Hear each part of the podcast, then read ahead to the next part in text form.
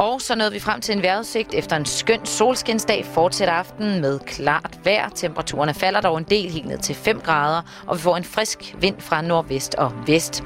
Det var slut på nyhederne. Nu sender vi satire med Simon Jul og Halløj i betalingsringen. God fornøjelse. God aften og rigtig hjertelig velkommen til Halløj i betalingsringen denne den herrens dato, den 27. I dag der sender vi som ind for studie 3 på, på lige præcis din frekvens.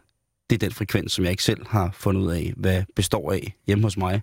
Jeg bliver ved med at lede, og må til dags dato igen ende med at hente vores egne podcast. Ganske udmærket medie, men ikke desto mindre, så skal du have rigtig, rigtig hjertelig velkommen. Hvis folk de hørte øh, vores program i går, så kunne de måske fornemme, at undertegnet jeres ydmyge vært blev fanget af en vis fiskefeber her hen over weekenden, hvor vi jo altså, hvor jeg var med min kammerat Gordon afsted på laksefiskertur til Bornholm, Østersøens perle. Og jeg vil mene, at øh, jeg ved ikke om, om det er feberen, der ramte mig, men jeg blev i hvert fald godt gammeldags øh, hugt på at være ud og fiske. Hvilket man jo nok også kunne høre i programmet. Igen vil jeg referere til vores podcast, som der er at finde på Radio 24 hjemmeside. Og der på et tidspunkt, der lyder det måske som om, at øh, vi er i gang med at vinde en større fodboldkamp. Eller at hjemmeholdet har scoret, og man holder med hjemmeholdet. Men der var ikke noget seksuelt, og nej, der var ikke nogen lydeffekter lagt ind over. Det var den rene og skære lyd, som der blev øh, bragt direkte fra fiskebåden, hvor vi var ude på. Jeg skal huske at sige tusind tak til alle jer, der har twittet ind til mig. Øhm, og det har været øh, en glæde at øh, se, hvor mange øh, lystfiskere eller folk, der kan glæde sig over ens fangst. Jeg har nok aldrig twittet noget, som er blevet, øh, som er blevet i den grad øh, eller i den grad fået tilbagemeldinger med flotte, flotte fisk, og så fik jeg også lagt nogle billeder ud af, af det mad, som jeg fik lavet bagefter, og øh, tusind tak for øh, alle de dejlige tweets, som jo bare omhandlede en, øh, en dejlig, dejlig fisk. Så er foråret ramt os i går, da jeg gik hjem fra arbejde, der vil jeg have lov at mene, at jeg på, på meget, meget kort tid fik øh, det, der vel hedder svederen på. Og så bliver man til tider og ja, også til utider spurgt, om man ikke nok er glad for, at de lysere tider er vendt tilbage. Hmm, der må jeg stå tilbage som astma og allergiker og sige, Øh, det går altså overhovedet ikke at være glad for, at pollentiden den er ved at komme ind over os. Det går faktisk overhovedet slet, slet ikke. For det første, så bliver ens nattesøvn voldsomt voldsomt, voldsomt forstyrret, når der begynder at komme pollen i luften. Og der skal ikke særlig meget pollen i luften, før en at min allergi, den løber af helvedes til. Og det er simpelthen så irriterende. Og så siger folk, så går det jo over i tide og utide. Eller man kan tage en, en Benadryl. Og ja, det kan godt være, man kan det. Men det hjælper ikke, når man er så astmatisk og allergisk over for græspollen eller pollen i det hele taget, som jeg er. Så skal man sætte sig i sit hermetisk lukket rum, og der kan du så stille og roligt sidde og gøjle for dig selv, imens alle andre folk har det rigtig, rigtig hyggeligt. Tusind tak for internettet. Det har dog gjort tingene en lille smule, lille smule øh, lettere. Nå, tilbage til nogle ting, som jeg har gået og tænkt over lidt i løbet af, af dagen. I går og i weekenden op til den her uge, mens vi har fisket. Det har været slået stort op, at vi i Danmark får besøg af, af prins Charles og hende der Dimsen, Camilla. Og jeg tænker, det er jo selvfølgelig rigtig hyggeligt, der må nødvendigvis også være nogle formål med det her, og de formål øh, med besøget, de royale besøg, øh, dem har fundet øh, svar på, hvad er på Kongehusets hjemmeside, og de skriver, besøget, her altså prins Charles af prinsen af Wales og øh, Camilla hedder hun vel, øh, besøget tage udgangspunkt i de historiske og diplomatiske bånd mellem de to lande, og vil blandt andet sætte fokus på grøn teknologi og nye muligheder for samhandel. Og det er altså beskrivelsen af, hvad formålet med besøget for prins Charles og Camilla er, i henhold til Kongehusets hjemmeside. Og i dag der er der en større dansk øh, tabloidavis, som generelt ikke rigtig kan bruges til noget, men den kan faktisk bruges til, at man kan, i henhold til, til det mere royale, der kan man altså høre og læse, altså man kan høre øh, på deres, ja det kan man jo ikke, man kan læse, hvad programmet for de her to har været. Og i dag, den 27. marts, der har programmet lyttet sådan her. Klokken 10, 10 i morges, der skal prins Charles og kronprins Frederik besøge boligområdet Gyldenrigsparken på Amager. Gyldenrigsparken på Amager er et socialt boligbyggeri under administration af det, der hedder Lejerbolig. Hvis der er nogen, der kan huske, at der på et tidspunkt var noget, der hedder Lejerboligsagen, så var det måske noget med det. Jeg skal ikke kunne sige det med sikkerhed. Men nu er det ude. Der har øh, prins Frederik, og, eller der har Fred og Charles været ude og hygge sig. Efter sine skulle de have fået et spil billard. Og det har sikkert været rigtig, rigtig hyggeligt. Klokken 11.00, der går hertuginde Camilla og kronprinsesse, Ma- kronprinsesse Mary på besøg på optagelserne til DR-serien Forbrydelsen. Altså klokken 11, så er Camilla og Mary ude at besøge, eller forstyrre optagelserne ved at skyde på, at det bliver øh, øh, optagelsen. Fordi at hende der hertuginde Camilla er blevet fuldstændig vild med Sofie Gråbøl i sådan lidt øh, lumpen islænder, øh, skævkandede sweater i forbrydelsen. Så det, det, det vil hun besøge. Og der, der ved jeg ikke, hvor det hører ind under øh, i forhold til, at grøn teknologi og nye muligheder for samhandel i henhold til, til hvad hedder det, øh, til, den gode, øh, til, til det kongehus har skrevet på deres hjemmeside. Jeg kan måske sætte den ind under samhandel i og med, at selvfølgelig forbrydelsen bliver aftaget og bliver betalt øh, til engelsk tv, og de penge, som så kommer ind til for salg af den i England, de går så i DR's kasse, og ja, hvem ved, måske er der en eller anden form for beskyttelsesfond for skøreprinsen, altså Henrik, øh, og så kan de nyde godt af det. Jeg, jeg, men det må være det tætteste, jeg kommer på samhandel. Grøn teknologi, den ved jeg ikke så meget om i forhold til, at øh, Camilla, hun så ud og forstyrre optagelserne på, på, hvad hedder det, på forbrydelsen. Øh, jeg kender flere mennesker, der arbejder på forbrydelsen, og jeg tør da ved med, at de nok det siger de ikke selv, men jeg kunne forestille mig, at det er sikkert bare pisse irriterende, hun kommer stressende der, skal overrække en sweater, og Mari får ifølge Ekstrabladet en jakke. Så, det er fandme royalt. Nå. Klokken 11.25. Det er altså 25 minutter efter, at øh, hertuginde Camilla har været at forstyrre optagelserne på, øh, på forbrydelsen. Der skal hun besøge Centeret for Clinical and Basic Research, som arbejder med behandlingen af osteoporose øh, patienter. Osteoporose er på et godt dansk knogleskørhed, eller øh, et porøst indre, om man vil. Og det center, det ligger i Ballerup. Så vidt jeg er orienteret.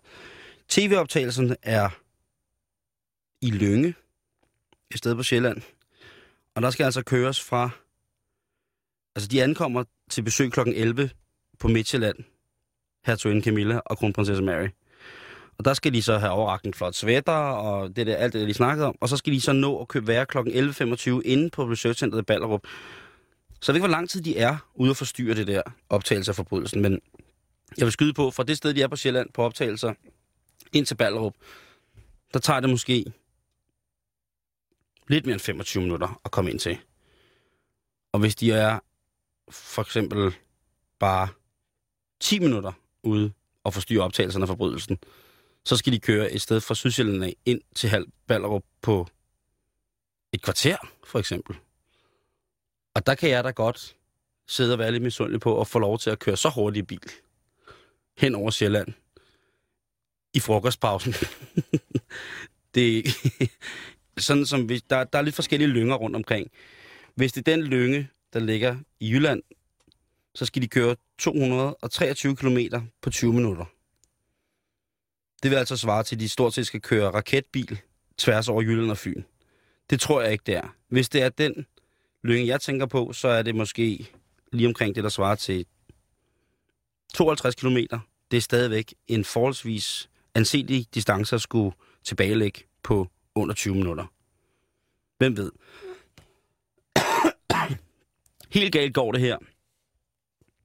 hvor at prinsen, og her taler vi altså om øh, prins Charles og øh, hans, øh, hans øh, hvad hedder det, hertuginde Camilla, de skal besøge det, der hedder VIA, eller Bayer University College i Horsens, som er et, øh, teknologisk, øh, en teknisk skole, kan man sige, som blandt andet øh, er, øh, hvor de skal se et 3D-laboratorium. Det har de 20 minutter til, ifølge Horsens Folk Folkeblad. Det er altså klokken 14.40. Det er klokken 20 minutter i 3 i dag. Øhm, og lad os nu sige, at de er i Ballerup fra klokken halv 12. Den er godt givet. Så er de måske været lidt forsinket, ikke meget forsinket. Klokken halv 12, og så er de der i en halv time måske, så er klokken 12. Så skal de køre fra Ballerup til Horsens på 2 timer og 40 minutter. Inklusiv eventuelt, hvis prinsen skal en i nifle. Jeg går ikke ud fra, at han sidder bag i krone 2 og hælder vandet fra kartoflerne i en plastikpose, eller i et gammelt romersk voksforklæde. På den anden side set, man kan jo ikke vide, øh, det er for meget at håbe på, at øh, de har tisselej. Altså, at det indgår øh, som form for... Øh, altså, at det kunne være noget med... Jeg ved, det, der, der er jo mange ting, som kongehuset kan skrive, når det skriver... Der er mange ting, når de skriver i det, på deres hjemmeside, at besøget tager udgangspunkt i de historiske og diplomatiske bånd. Der er jo ikke nogen, der ved, hvad de i virkeligheden reelt indeholder. Hvad der sker, når de store fløjter er på, de, øh, på, på, på slottene lukker. Der er ikke nogen, der ved, hvad der sker. Det kan jo godt være, at øh, de synes, det har været sjovt at fylde en chef for med sandkager, og så hænge den op under et øh, brændt læderkors i en stor riddersal, og så ellers trille rundt baghjuls på et hjulet cykel bare og kaste tis på hinanden. Det ved man ikke. Det kan også være, det er der under til, at det kan også være der, der, der opstår ren magi. Jeg siger bare, at hvis man skal fra Ballerup på 2 timer 40 minutter til Horsens, så skal man på et eller andet tidspunkt køre til. Jeg går ikke ud fra, at øh, det er nogen af kongehusets til at luftværn, øh, hvad hedder det, luftforsvarets til rådighedsstillende Gulfstreams, der bliver brugt på at flyve fra Ballerup til Horsens. Det kan selvfølgelig være, at det er en øh, helikopter. Det kunne også være indlagt, at det var en... Øh, en, øh, en altså, men jeg går, så mange penge gider de vel ikke at bruge på. Altså, det, det, kan man ikke, det kan man vel ikke til. Man kan vel for fanden ikke tillade sig at bruge så mange penge på at få, få, få prins Charles og hende der Camilla til Horsens fra Ballerup. Men lur mig, om det sikkert ikke er sket. Der skal de være i 20 minutter på det der sted i Horsens, og have noget at vide om, hvad det center kan. Og det er, øh, der skal de høre noget om det, som der står i henhold til kongehuset, øh, eller hvad hedder det, det engelske konge, kongepar, hertugindepars besøg i Danmark. Der, skal de have, der, der får man syn for sagen, fordi der står på hjemmesiden, nu citerer jeg fra øh, VIA Horsens, der står, de royale gæster har ønsket at besøge VIA University College Campus Horsens, med fuck der bor, for blandt andet at høre om forskning i og udvikling af miljørigtige løsninger. Ah, så er vi op. Lige pludselig så har nogle ting, der hænger sammen. Grøn teknologi, det står der der. Yes. Okay. Og der skal de se på nogle af de ting, som der er blevet forsket i over på det her øh, Campus Horsens. Det lyder meget mærkeligt. Øh, øh, omkring jordvarmeteknologier, lodret jordboring, læring af energi, bla bla bla. Så der er én ting indtil videre. Så skal de videre og besøge øh, det økologiske land, landbrug Bajskov, står der i Ekstrabladet. Der tror jeg måske, de mener Barits skov, som er hovedsæde for det, der hedder Årstiderne, som er et stort økologisk, øh, en stor økologisk maskine, som bare spytter ting ud med et ø-tegn på, uden overhovedet for at kontrollere, hvad det egentlig er, folk får i kasserne, hvilken kvalitet det er, om det faktisk stadig er frisk eller rådent, eller hvad det er. Men det er i hvert fald økologi. Det ligger ikke så langt for Horsens. Det kan de godt nå. Der skal de være klokken 16.10. Og hvis det er der klokken 3, de har 20 minutter, så er de ude 3, så har de en time og 10 minutter. Så faktisk den korteste afstand, at at det her portefølje af royale mennesker skal ud på, den korteste tur, de skal på, er den, de har allerlængst tid til. Så der kan blive pisset igennem i de store kronbiler. Der står blandt andet også, at kronprinsen og prins Charles har spillet billard på Amager. Så har de da lavet noget, der var normalt. Derudover så øh, kom der en rar bekendt nabo i går, øh, da vi var ved at øh, entrere min kammerats lejlighed, og siger, vidste du, at øh, James Brown, han har nået det dybeste sted i verden? Han, og, og der kigger jeg på min kammerat og siger, jeg er da næsten sikker på, at James Brown ikke er blandt os mere. Og øh, min kammerat siger, det er faktisk også næsten sikker på, at James Brown er død. Men min kammerats nabo er insisterende og siger, at det er rigtigt. Uh, hun har lige læst, at James Brown has reached the deepest place in the world.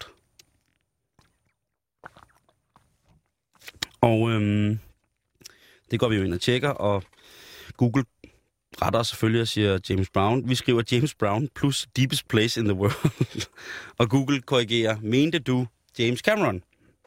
Og det finder vi så frem til, det er jo James Cameron. Og øh, James Cameron, han er filminstruktør, og han har så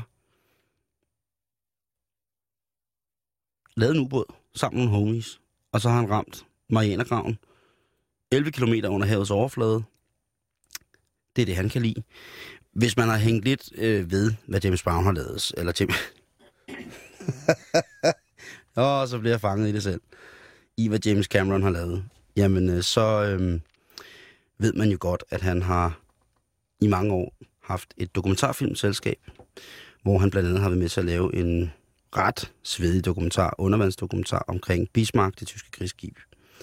Og så har han selvfølgelig også lavet filmen Titanic, hvor der er også blevet brugt en del øh, undervands-footage. Men hvis man går lidt længere ind og begynder at læse lidt om, om James Cameron, så finder man også ud af, at han er... Altså hans film, hvis man skal se på hans film, så har det været sådan lidt nogle jeg ved ikke, hvordan man skal snakke om hans historie eller storylines, men det har vel i virkeligheden været storylines, som sagtens, som har kunne holde en B- eller C-film. Og grunden til, at de er blevet pompøse og store og sådan noget, det har jo været, at han har haft en meget, meget, meget, meget hæftig omgang med computergrafik, og tingene har set rigtig, rigtig, rigtig, rigtig vildt ud. Alt har været sindssygt. Øh, man husker vel, hvis man har set filmen første gang, man så Terminator 2, Judgment Day, hvor, hvor crazy det var det hele det var jo virkeligheden, der skete. Det var jo helt crazy. Og historien so and so er... Altså, hvis der er en, genre, som hedder sci-fi romance, så har det nok været det. Og jeg skal ikke kunne, unders jeg skal ikke kunne understå mig i at sige, at det lyder nok forholdsvis plat, medmindre man godt kan lide det. Jeg kan godt lide det. Men øhm, udover James Cameron så er filminstruktør, så er han altså også en mand, som går, øh, hvad hedder det, amok med at have, hvad hedder det, undersøge alle mulige ting. Også videnskabeligt. Han er medlem øh, af et, øh, et advisory board, eller et, en god råd board øh, hos NASA, altså rum, de amerika- amerikanernes rumprogram. Og han er også medlem af en... Øh, altså, og i rumprogram, der sidder han, bistår han med eventuelle muligheder for at kunne optage på Mars som den første i 3D. Det er meget, meget vigtigt at sige 3D fordi der er så nødvendigvis blevet optaget noget på Mars. Undskyld. Men hans store passion har altså været det her undervandseventyr. Og der har han i samarbejde med nogle mennesker lavet det, der hedder Deep Sea Challenger, som er en grøn ubåd, som kan indeholde en person, i det her tilfælde altså James Cameron selv. Han dykker ned, og ned og ned, og der er ikke nogen grænser for. Jeg har fundet et interview i, i hvad hedder det, på BBC's hjemmeside, hvor han fortæller meget vidt og bredt om, hvor vigtigt det er at komme ned på de her dybder og se, hvad det er, der er dernede. For han vil gerne filme dernede. Men der er også lige det problem, at der er helt mørkt dernede. Så der er lidt noget lort at dykke 11 km ned under havets overflade, hvis man så ikke har lys med. Det eneste, han fortæller i interviewet om, hvad han så egentlig så dernede, og det er sikkert, fordi han skal holde på en hemmelighed. Det, han skal jo sikkert holde på en hemmelighed om, at nej, jeg må ikke fortælle, hvad jeg så dernede, for det skal alle, alle folk skal valgfarte ind og se min store film, om at jeg er dykket ned. Og så siger han også, og så har der været noget, jeg har også, øh, dykket har ikke bare været for film og egenvindings skyld, det har også været, fordi jeg skulle have videnskabelige bundprøver, eller bundprøver til videnskabelige efterarbejde med op, så de kunne se alt muligt mærkeligt. Om der var øh, døde dyr, der havde levet dernede for mange år siden, og der var noget med et dyndlag, han også skulle i, i kast med. Bla, bla, bla. Jeg synes, det lyder lidt mærkeligt. Det er kun en mand dernede. Han var dernede i tre timer. Hvor lang tid kunne han få ud af det? Så læser jeg en artikel af en gut, som hedder Dr. Allan. Og han er fra noget, der hedder Ocean Lab, som ligger i Skotland. Og han kommenterer lidt James Camerons øh, nedtur, om man kan sige det på den måde, til bunden af Marianergraven, som han synes, det er lidt fjollet. Han, han synes, det er lidt fjollet. Han synes, det er flot, at man rent teknologisk og menneskeligt kan komme derned på den måde. Så hurtigt, så fint. Det er han glad for. Men rent videnska- med, med videnskabelige briller på, så kan man ikke rigtig bruge det så meget, fordi at det er for omkostningsrigt. Deres firma Ocean Lab har haft havrup, undervandshavrobotter og kameraer og prøvedimser øh, dernede nogle gange, og de har altså brugt ikke nær så mange penge, som James Cameron har. Så lidt et mediestunt kunne det vel egentlig, altså, måske godt være. Hvem ved?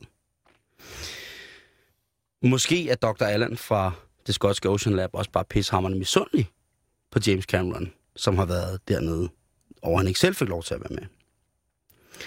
Men det er åbenbart sådan, der er en masse folk, som prøver enten at kapre himmelrummet eller bunden af vores jord.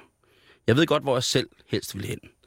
Men selvfølgelig så har Richard Branson, manden med alle millionerne og milliarderne fra Virgin, øh, som jo har prøvet øh, nok de dummeste ting i verden, at flyve rundt i luftballon om jordkloden og, og sejle hurtigst over øh, Atlanten i en motorbåd og sådan ting, som ingen rigtig får noget gavn af. Han har selvfølgelig også i gang med at bygge en undervandsflyver, som skal kunne bringe folk de her 11 km ned, hvor der absolut ingenting er at se, men så kan man sige, at man har været der. Han er i gang. Selvfølgelig er Richard Branson i gang. Good old Brancy. Ja, selvfølgelig er han i gang. Hvis man øh, laver en øh, cola og et pladselskab, så skal man selvfølgelig også ned på bunden af havet og helt op. Han er også i gang med et program, jo, hvor man kan, han kan blive det første kommercielle, øh, hvad hedder det, astronauter. Man kan blive privatastronaut. Man kan komme til månen eller eller Jeg ved ikke, han er binderavnegal i, i min, min optik. Så er Erik Schmidt, eller en af dem, der startede Google, som så også er lidt ved muffen. Han er i gang med faktisk med det amerikanske søværn, eller han har skudt nogle penge i et projekt, øh, for at komme til at lave nogle ubåde, som kan komme derned. Og hvad de skal bruge det til, det er kun videnskabeligt, bliver der sagt. Der, bliver, der, er, ikke, der er ikke nogen kommersiel idé om det overhovedet. Så fandt jeg en hjemmeside for noget, der hedder Triton Submarines, øh, og det er nok den, som jeg synes er fedest. De er i gang med at bygge en kæmpestor glassfære af glas 4, 4, som de kalder det. Og det er ret beset en boble, hvor man kan blive sænket ned på 11 km dybde, og der kan man så se absolut ingenting. Du kan vel ikke se noget fra ret beset omkring, hvis det er rigtig, rigtig, rigtig klart vand, 30 meter, så, kan du ikke, så er det bare mørkt. Og øh, den der glaskuppel kan du så blive sænket ned i, og det skal koste dig den nette sum af 1.392.000 kroner for sådan en tur. Og det er en vej.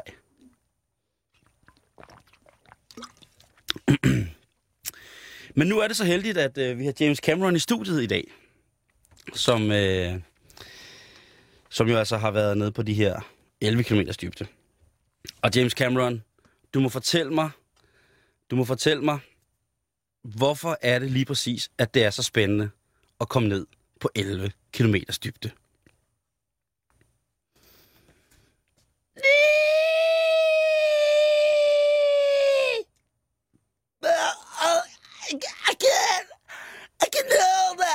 For for class. This for scientific robot. I can't. remember. Ja. Det er jo selvfølgelig klart, at, at videnskaben jo skal på den måde besørges, men kunne det ikke også virke som om, det var lidt et, et mediestunt, at du, du ligesom får så meget overvågenhed omkring det her, på trods af, at du har fået meget medieovervågenhed i henhold til, at du både har lavet The Abyss for mange år siden, men også har lavet din flotte dokumentar med Bismarck, uh, Bismarck og the Ghost of the Abyss og sådan nogle ting og sager.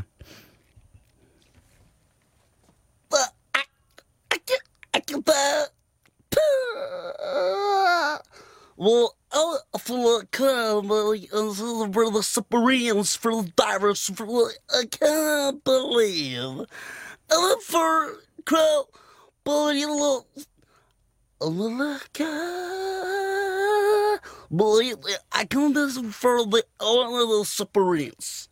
When the submarines simple, pull the submarines, but submarines, but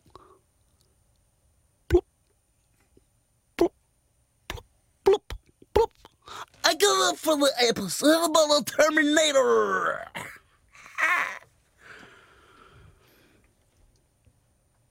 Du ser The Abyss som en større film end Terminator, kan jeg forstå på dig, øh, i henhold til... Men jeg prøver også at få et svar ud af dig omkring det her dyk med Deep Sea Challenger, som den hed. No, Deep Sea Challenger. This is just, this is just a for, for deep throat. I like for deep throat is a, and go for the asshole of the sea. Deepest asshole for the sea. Go down, down, down, down. In the submarine. It goes like, bloop, bloop. It's a go down.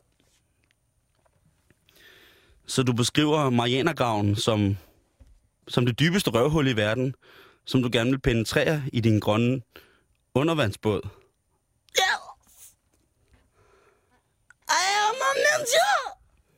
I have skills! I have bad skills for karate also! I will go on my own dance. Ja. Der er jeg ikke helt sikker på, James Cameron, hvad jeg får helt sikkert få fat i her. Men jeg tænkte på, om, om vi ikke så skulle sige tusind tak, fordi du komme. Det er jeg glad for.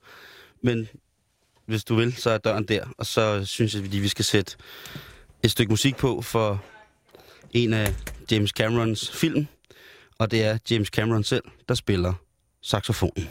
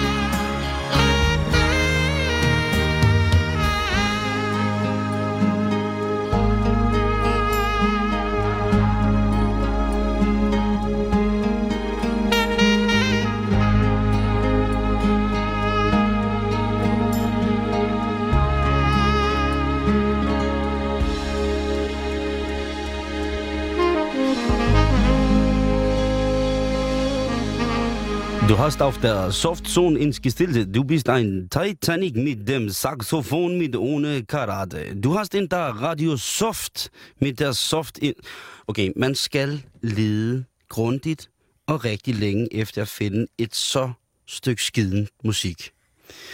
For at grave noget så nederdrægtigt, ubehageligt, talentløst, nerveløst op af jorden, så skal du altså sikkert til bunden af Marianergraven med James Cameron for at finde det. Jeg skal beklage, at jeg blev nødt til at udsætte dig, kære lytter, for netop øh, disse tre minutter af ren smerte, ulidelighed og grimdom. Men jeg er simpelthen nødt til at gøre det for ligesom at fortælle og for at forberede jer på, at hvis man ikke kender til James Cameron og gerne vil se hans film, jamen så skal man altså trækkes med noget så lumpent.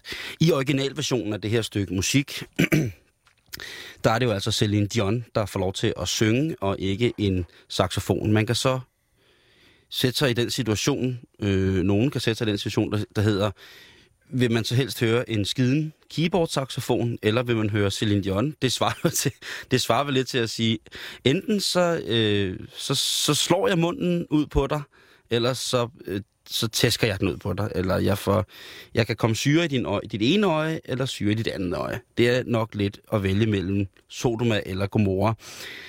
Men jeg synes, jeg vil bringe det.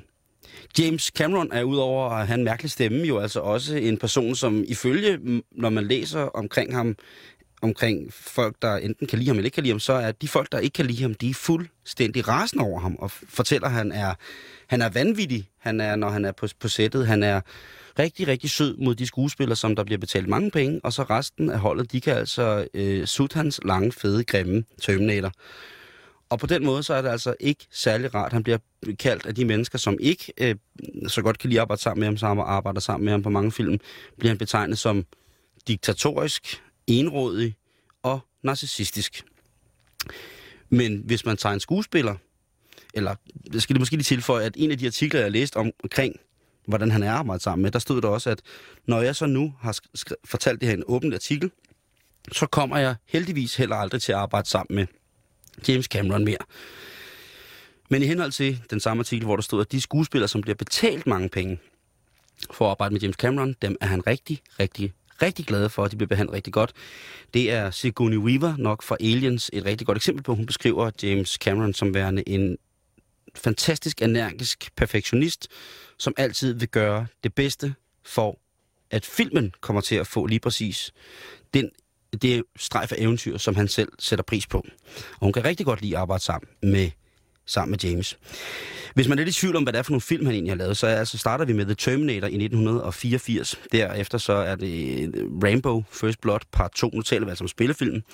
Aliens laver han i 1986. The Abyss, altså som man også snakkede om i vores interview her, i 1989. Han går igen, igen, øh, han går igen i krig med Terminator, Judgment Day i 1991. Øh, True Lies, kongefilm fra 94. Titanic 1997. Så har han jo altså også været i gang med Spider-Man og det, der hedder Dark Angel. Og så har han altså også haft et dokumentarfilmsfirma, øh, som har øh, skudt noget af det, som jeg synes, han er mest interessant for ud siden 2002. Og så selvfølgelig i 2009, der går det fuldstændig amok med høje, høje blå mænd i Avatar.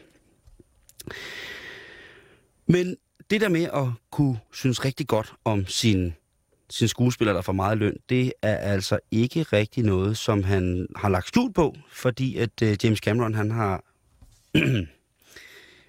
hvad kan man sige, været ikke i seng med fjenden, men han har været i seng med sin skuespiller. Han har i hvert fald, øh, han har, altså han har både lavet penge, og han har også lavet damer. James han har været gift seks gange, og øh, første gang det var øh, med en dame, som hedder Sharon Williams, som ikke har gjort så meget ud af sig. Hun, de var gift fra 1978 til 84, altså seks år. Så var han gift fra her, altså det forhold fra Sharon Williams, det stoppede i 84. I 85 blev han gift med en vis Gail Ann Hurt. Gail Ann Hurt, som jo var øh, samme år som, hvad hedder det, øh, Avatar, nomineret for The Hurt Locker. Hun er også filminstruktør. De var gift i fire år. Og øh, Hurt var faktisk også, inden hun blev instruktør, producer på Terminator og Aliens og The Abyss. Og hun var sågar også executive producer på Terminator 2. Så det der med at holde fingrene uden for sine arbejdskollegaer, det går James ikke særlig meget op i. Det hele skal bare hældes direkte op i det, man arbejder med. Nej, det var ikke... Øh, og så, efter Galen Hurt. Det var ikke Galen Hurt, der har lavet, hvad hedder det, Hurt Locker. Nu skal jeg satanede med tage mig sammen. Undskyld. To sekunder.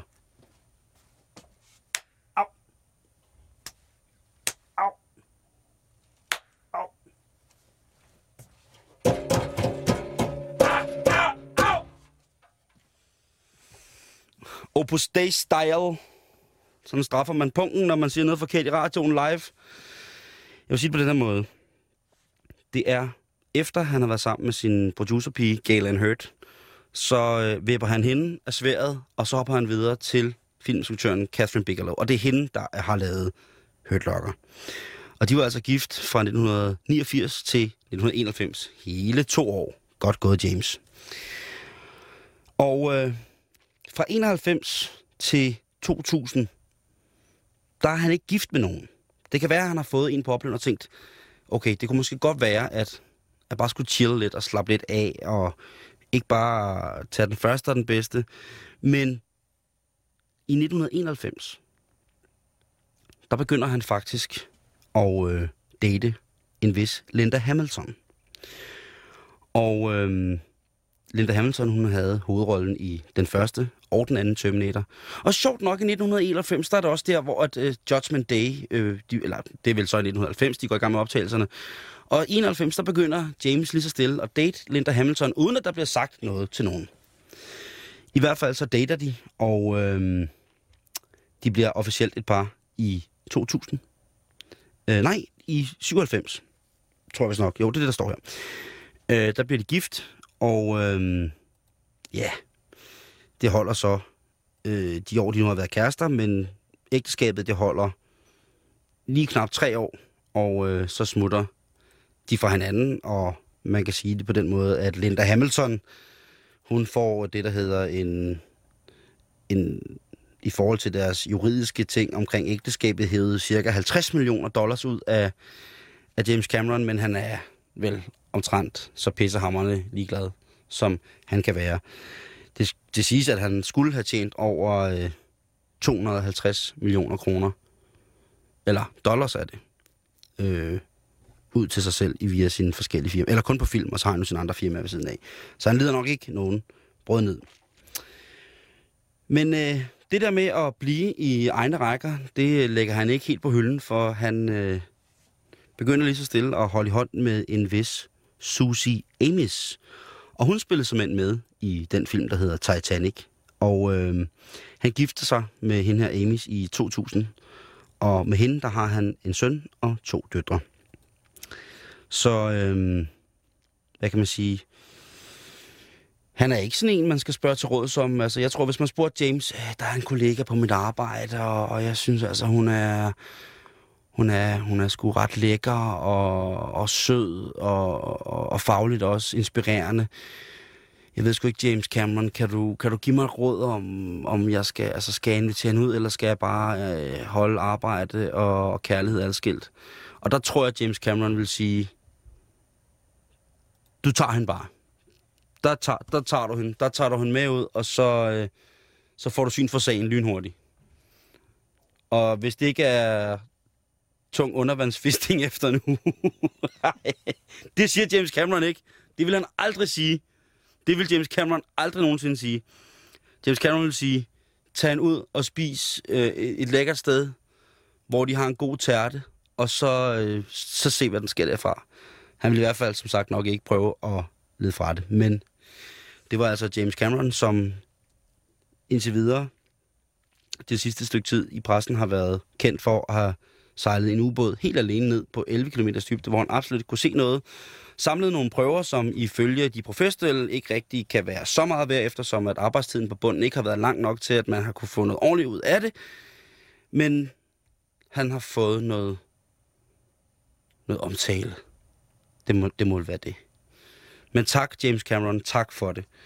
Og jeg håber også, at alle dem, som har lyttet med fra start af, virkelig er glade for, at vores skattepenge øh, i den grad også bliver brugt på monarkiet, kan transportere to lidt fjollede engelske typer rundt virkelig, virkelig hurtigt fra A til B på tværs af landet, på tværs af kommunegrænser. Nå, nok om det. Det er jo øh, som sagt en dejlig tirsdag, og de sidste par uger, der har I kunne høre mig interviewe og snakke med mulige jobaspiranter til jobbet som min medvært her på Halløj i betalingsringen på Radio 24 som er programmet, du for øvrigt lytter til lige pt. Undskyld.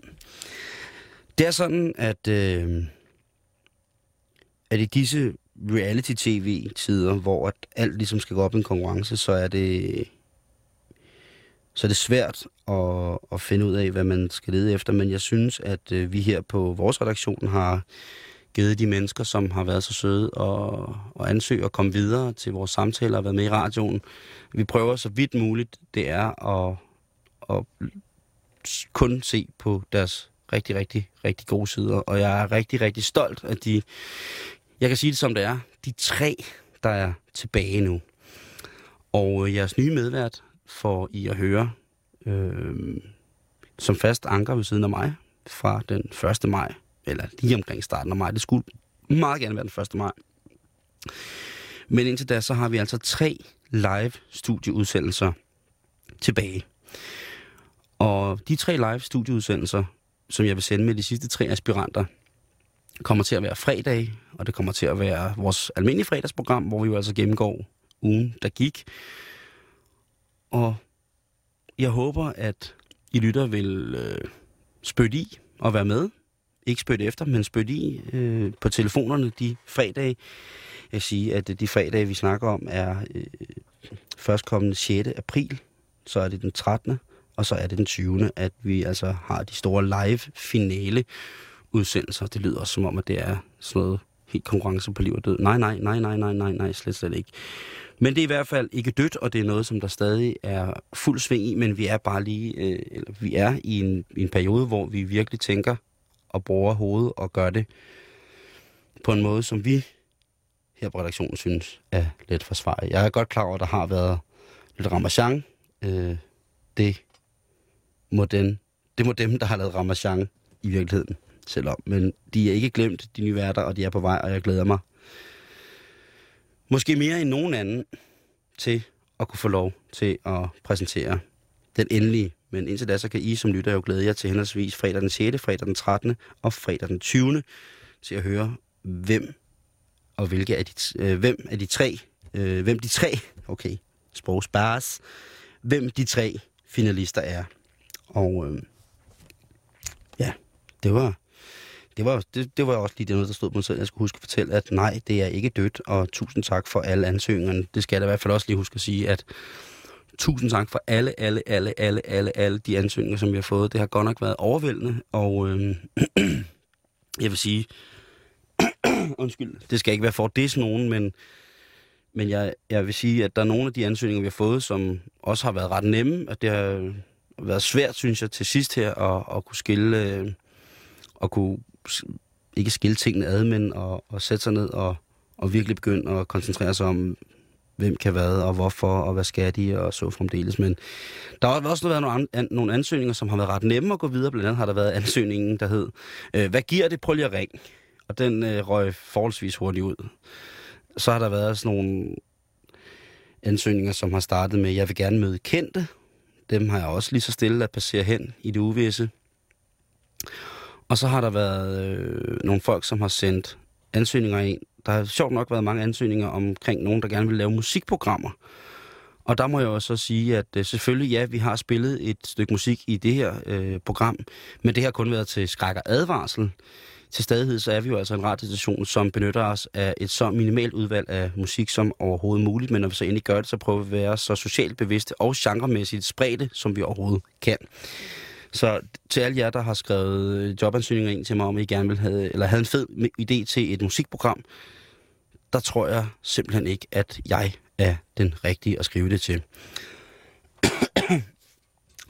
Så er der øh, nogle enkelte, som øh, bare har skrevet deres telefonnummer og sendt et billede af, af deres ansigt, og skrevet, at jeg ser i hvert fald lige så sjov ud som dig, Og der til jer to, som måske nok har været venner, ja, I er pænt fucked op at se på, men, skal jeg lige skal hilse at sige, så skal man blive ved med at forklare, hvor sjov og dum man ser ud i radioen, fordi det er jo ikke tv. Så det kunne også i det, i det lange løb gå hen og blive en lille bit, bit smule anstrengende for nok mest jer, hvis det var, at jeg skulle have været med til at ansætte jer som medværter. Så går vi øh, lidt videre ned i... Nu skal jeg lige... Ja, nu er computeren selvfølgelig gået. To sekunder, nu er computeren. Jeg skal lige have computeren i gang igen.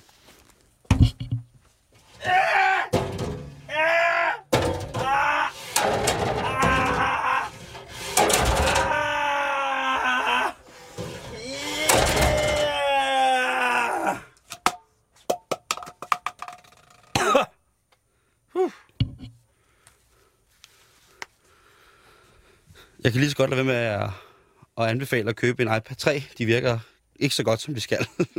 men men nu, nu virker den da i hvert fald næsten slet ikke mere. Nu skal jeg se, hvad jeg har her. Øh... Jo, og her øh, i sløjfen af programmet, så vil jeg da bare lige... Undskyld. Undskyld, det var uappetitligt. Håber ikke, I sidder og spiser. Ej, nu klokken også lidt ni. Nu må jeg, det, det er alt for sent at spise. Nej, øhm, jeg vil bare lige, fordi at, at, at jeg stadig er lidt i laksemode og lidt i fiskemode, så vil jeg bare øh, lige øh, læse nogle af de dejlige kommentarer, der er kommet til mig øh, på Twitter, som tak for det. Der er Topsy, hun skriver, at det var ser det lækkert ud. Er det okay at være misundelig nu? Og så nummertegn og lang skoledag, så vil jeg sige Topsy, ja, det øh, er okay at være misundelig nu, fordi at det var jo altså godt dammit fedt. Min kollega Michael Christiansen, øh, eller MC, stand up han skriver, fedt, skriv dit tag på den og kyld den ud igen. Og der vil jeg bare sige til dig, MC, hvis du hørte programmet, så vidste du også, at Street Fishing Mine, han var med i programmet, og han er altså er den eneste øh, øh skriver i Danmark, som øh, tagger bølger og fisk. Og øh, det er sket, bortset fra, at jeg kyldede den ikke ud igen. Så er der en, øh, vores gode ven, Thomas Borhus, der skriver, at du er en troldmand i et køkken. Og så kan jeg sige til dig, øh, gamle dreng, øh, jeg er i hvert fald en troldmand nogle gange. så er der igen, øh, har jeg været meget, meget øh, beæret over, hvor mange folk, der går op i fiskeri, som er øh, Twitter, som følger mig på Twitter. der er Mik- Mikkel her, som skriver, det er laksen nederst i billedet. Og der har altså, øh, der er han sjov, øh, virkelig morsom, fordi det, det er øh, altså et billede af mig, der sidder med min fangede laks.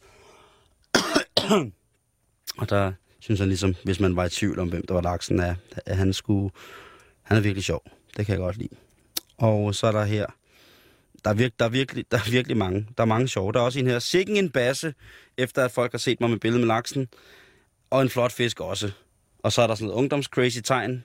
Wow, og meget apropos, så er det altså en gut, som har, i stedet for profilbillede, så har han øh, så lidt øh, testikler og har ligget så meget i med sin mor, at han bliver nødt til at sætte et avatar-øje på, og det er jo så fint. Men sjov er han i hvert fald også. Sikken basse og en flot fisk også. Hold da op, jeg kan næsten ikke stå af bare morsomhed. Så er der rigtig, rigtig, rigtig mange, som refererer til Pølles Køkken, som er et program, som jeg, øh, en program, indslag, som jeg lavede for mange, mange år siden sammen med en rigtig god Jan. Og øh, der er sket noget sidst. Der kan jeg så sige, det er der ikke. Øh, det her, det er jo billeder, øh, som skal lægges ud for at se lækre ud. Og der er ikke nogen, der ved, hvordan at tingene er i privaten, og jeg vil da sige, at i tid og utid, så øh, er der, da lige så meget pølleskøkken hjemme hos mig, som der er hos alle mulige andre, fordi en gang imellem, så skal tingene gå lidt stærkt, og så er det bare nemmere at koge hele skidtet i margarine, både vasketøj, opvaskemiddel, dåse makrel, hele pøllen, bare altså, ud over sletterne. Men igen, tusind, tusind tak for alt det gode her. Du lytter som ind til øh, Radio 24-7, halløj i betalingsringen, og øhm, ja, hvad kan jeg sige? Jeg kan sige, hvis det er, du har lyst til at, eller kender nogle mennesker, som, øh, som du synes er helt vanvittigt fantastiske. Og det behøver ikke at være mennesker, som er helt vanvittigt fantastiske sjove, eller som er øh, et eller andet, ja, specielle, specielle. Altså, det skal bare være folk, som du synes har en interessant historie. Så kan det jo godt være, at de er specielle, specielle. Men hvis du synes, at det er nogle mennesker, eller du selv synes, at du er så vanvittigt interessant, at der skal laves et radioprogram om dig, jamen øh, så skal du da være velkommen til at skrive til mig. Også hvis du ellers bare har ris eller ros. Ved, øh, hvis du vil kaste med lort, eller hvis du vil kaste med guldmønter, så skal du være velkommen til at sende en mail til mig på sjul snabelagwdp.dk sjul snabelagwdp.dk Det er en mailadresse, som står øh, frit for at kunne øh, smide ting efter. Vi skal også her øh, i, i foråret, jo ud over stifte bekendtskab med en ny vært, skal vi også gøre klar til sommeren. Det bliver en sommer, hvor at vi i Halløj i betalingsring regi kommer til at køre fuldt ud. Vi kommer til at køre fra øst til vest i Danmark. Vi kommer til at være først på Bornholm, og så senere hen, så kommer vi til at være i Nordvestjylland, i det, der hedder Klitmøller, som ligger lidt under Hanstholm. Vi kører altså hele juli måned efter Roskilde Festivalen fra øst til vest i Danmark. Og der skal du altså også være rigtig hjertelig velkommen til at skrive ind til mig, fordi vi jo gerne vil være i god tid. Hvis du har et eller andet, som vi skal prøve i din egen. De første to uger af juli måned, der er det på Bornholm, og de sidste to uger af juli måned, der er det altså Nordvestjylland. Skriv igen ind til mig på sjul wdp.dk, hvis det er, du har noget, som vi synes, vi skal runde med dig i sommerlandet her fra slutningen af juni og frem til 1. august. Der vil vi meget, meget, meget gerne komme forbi dig. Det var vist også alt, hvad vi havde for i dag. I morgen, der skal du tage og sætte dig ned igen og lytte med til, hvordan det er, at Simon Jul er gået glip af det ene store trip efter det andet i 90'erne. Ved min side og til at bistå mig til at fortælle lige netop, hvad det er, jeg er gået glip af, der er der selvfølgelig forfatteren og trommeslageren Martin Kongstad, og så har vi bassisten og filminstruktøren Morten Lindberg også med til at fortælle, hvad det er, jeg er gået glip af i 90'erne. Og det er som sagt i Halløj i betalingsringen i morgen fra kl. 20.05 til kl. 21. Du skal huske, du kan lytte og hente vores podcast på vores hjemmeside radio247.dk. Her ligger mine og alle mine rare kollegaer og kollegiale programmers øh, hvad hedder det, podcasts. Og det er Radio 247 R-A-D-I-O 24 syv.dk. Så kom i gang med det, og få lyttet til noget seriøst radio, og så høres vi ved igen i morgen forhåbentligvis, hvor jeg skal lære om 90'erne. Og hvis du er helt vild med det, og det ved jeg, du er, fordi du sidder der allerede, så skal du blive hængende og høre de frækkeste, frækkeste, frækkeste, frækkeste radionyheder her på Radio 24 De kommer her, og husk, under hele radiovisen, der sidder James Cameron under bordet. Tak for i aften. Radio 24 /7. Prøv at, hvis der kommer flere forbud i Danmark, ikke? og mere fucking lort og pis, så lover der for, så skal Christiansborg bare brændes af. Ja, det kan du ikke opfordre nogen til. Hvorfor ikke? Altså, begynd at gøre det, så giver jeg en fed. Nej, det vil det være. Det er det mest hjernedøde, jeg nogensinde Hvorfor har hørt Det er ikke mig, der gør det. Jeg spurgte min advokat, man må mere eller mindre opfordre alle til alt i Danmark. Jamen, det skal du slet ikke sige mere. Det er, det, det er noget af det dummeste, man, jeg nogensinde har hørt i et program, Hvorfor? der handler om legalisering af hash. Hvorfor? Fordi vi prøver at få dig til at fremstå som et normalt, Det er velbegavet menneske. også langt de fleste normale mennesker i Danmark. Men det de er pisse så ubegavet at opfordre folk er til at bombe ikke. Christiansborg. Jo, det er. Jo, og bombe Christiansborg er ubegavet, men du kan jo bombe Christiansborg med grøn maling. Så skal vi sende dig uden for døren. Jeppesens Top 182. En politisk hitliste. Hver fredag kl. 14 på Radio 24 /7. Radio 24 /7. Danmarks nye taleradio.